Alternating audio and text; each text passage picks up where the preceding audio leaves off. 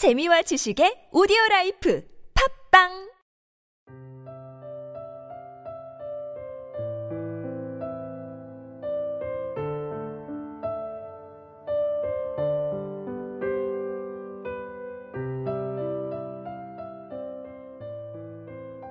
미움이 그친 바로 그 순간. 제1부 두 번째 이야기. 용서는 자신을 위한 길.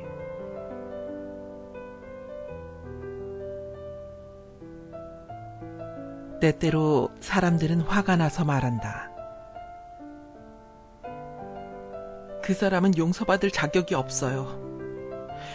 그 사람이 저지른 일은 용서받을 수 있는 일이 아니에요. 그 사람은 인간 쓰레기라고요. 그 사람이 용서받을 자격이 없다는 말은 사실일지 모른다. 하지만 주님께서 우리에게 그 사람을 용서하라고 하시는 것은 용서하지 않으면 우리가 정신적, 신체적으로 망가져 주님과 함께 평화의 길을 걷지 못하기 때문이다. 용서하지 못하는 마음에는 화, 분노, 쓰라림, 적개심, 복수심, 모멸감, 우울함, 무가치 등의 온갖 부정적 감정이 쌓인다. 이러한 감정이 가득 차게 되면 무엇보다 우리 몸이 견디지 못한다. 열이 나고 가슴이 답답해지고 심장이 아프고 소화가 안 되고 잠을 이룰 수 없고 안절부절 못하고 가슴에 가득 차 있는 화와 치를 떨게 만드는 분노는 우리 몸과 영혼을 망가뜨리는 독소이다. 이러한 독소가 스며들 때 우리한테는 내적 자유도 평화도 은총에 찬 삶도 없다. 우리가 독사에게 물렸다고 해보자. 우리 생명을 위협하는 것은 독사에게 물린 자리가 아니라 우리 몸에 퍼지는 독이다. 마찬가지로 우리를 망가뜨리는 것은 남들이 준 상처라기보다는 그 상처가 뿜어내는 분노, 화, 적개심, 복수심이라는 독이다. 이러한 독소들을 밖으로 내보내지 않고 차곡차곡 쌓아둔다면 어찌 우리 몸이 견딜 수 있겠는가? 우리나라 사람들 중 4.2%가 화병에 걸려 있다는 기사를 본 적이 있다. 화병이란 무엇인가? 화는 불화자이다. 결국 화병이란 속에서 불이 나는 병이다. 정신의학에서 이야기하는 바 화병은 화날 일이 전혀 없는 상황에서도 가슴에 화가 부글부글 끓고 신체에 이상이 생기는 병이다. 언제나 화가 가슴에서 끓는 병이다. 설거지를 하다 말고 갑자기 그릇을 내던진다거나 프라이팬을 꽝 하고 내려친다거나 또 애꿎은 강아지를 발길로 찬다거나 내게 상처를 준 사람이나 사건을 머리에 떠올리는 순간 화가 나서 욕을 해대는 것 등이다. 어떤 분들은 가볍게 들을지 모르지만 정말 건강하게 오래 살기를 바란다면 용서해야 한다. 용서는 우리 자신을 위한 것이지 상대방이 뉘우쳤기에 하는 것이 아니다.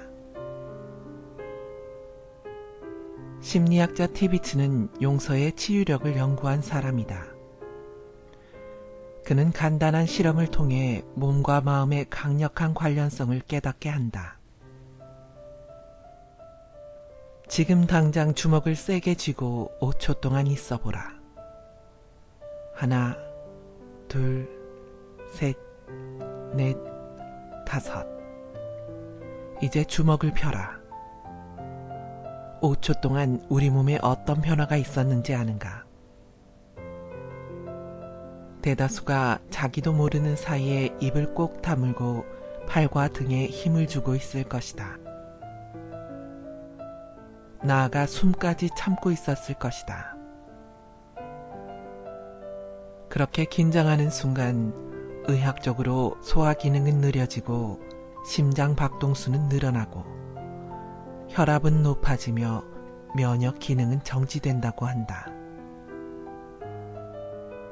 단순히 주먹을 쥐고 있어도 우리 몸이 이렇게 부정적인 영향을 받는다면 분노와 원한으로 치를 떨 때 우리의 몸이 얼마나 치명적인 영향을 받게 될지는 너무도 자명하다.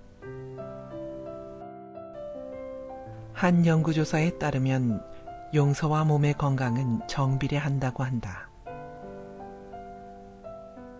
화를 잘 내는 사람은 화를 적게 내는 사람에 비해 심장 질환에 걸릴 확률이 3배나 높다.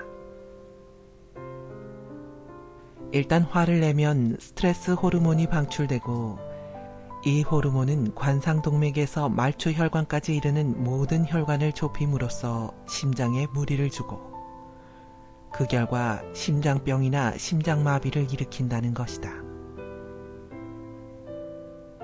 또한 이 연구조사에 따르면 아무리 정신없이 쫓기는 삶을 사는 사람이더라도 일로 인한 스트레스는 분노에 시달리면서 받는 스트레스보다는 강하지 않다고 한다.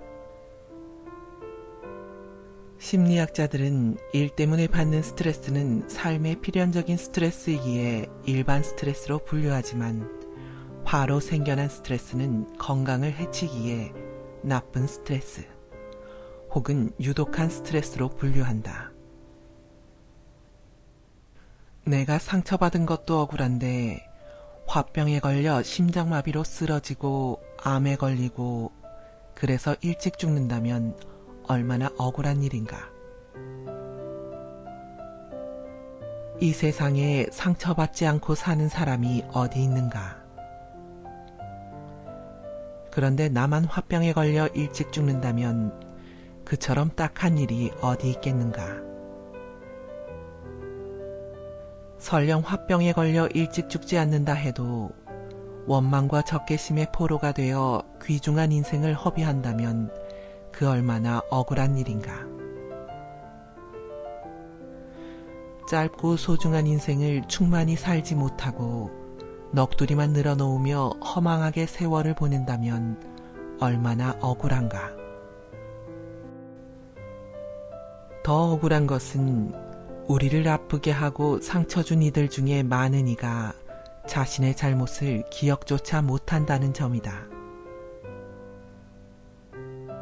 용서를 청해야 한다는 사실조차 모른 채 잘 살고 있는 경우가 허다하다. 또 우리에게 상처를 준 상대방이 이미 죽어버린 경우도 있다. 이렇게 되면 아무리 세월이 흘러도 상대방은 내가 바라는 대로 우리에게 용서를 청할 수 없다. 지금까지 만 5천여 명의 말기 암 환자를 치료한 암 전문의가 있다. 많은 환자가 몇 달 살지 못할 것이라는 진단을 받은 상태에서 소문을 듣고 이 의사를 찾아오는데 그들 가운데 54%가 5년 이상을 살고 10년이나 15년 이상을 산 환자도 적지 않다. 이 의사는 말기 암 환자들과의 첫 대화를 할 때 늘 같은 질문을 던진다. 용서하셨습니까? 그러면 환자들은 10중 8구 이상하다는 눈빛으로 아니, 제가 암에 걸린 것과 용서가 무슨 상관이 있다는 말입니까? 하고 묻는다. 그러면 그는 이렇게 대답한다. 저는 전인격적인 치료를 합니다. 인간은 육체와 마음으로 구성되어 있지요. 마음이 아프면 몸도 아플 수밖에 없습니다. 그래서 질문하는 것입니다. 당신을 속인 친구를 용서하셨습니까? 배우자를 용서하셨습니까?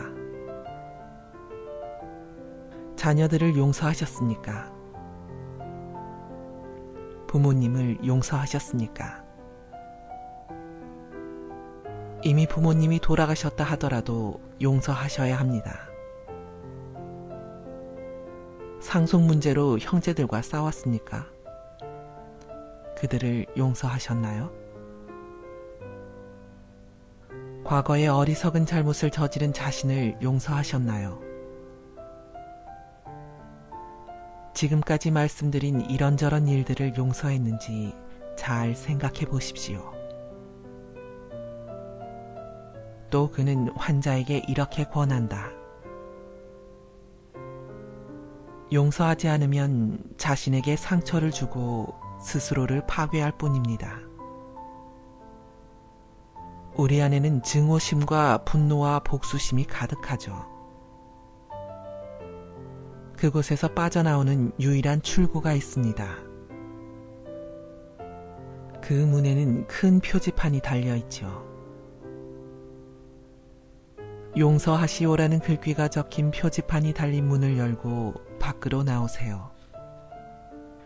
그러면 신선한 공기를 마실 수 있고 무거웠던 짐이 어깨에서 풀려나갈 것입니다.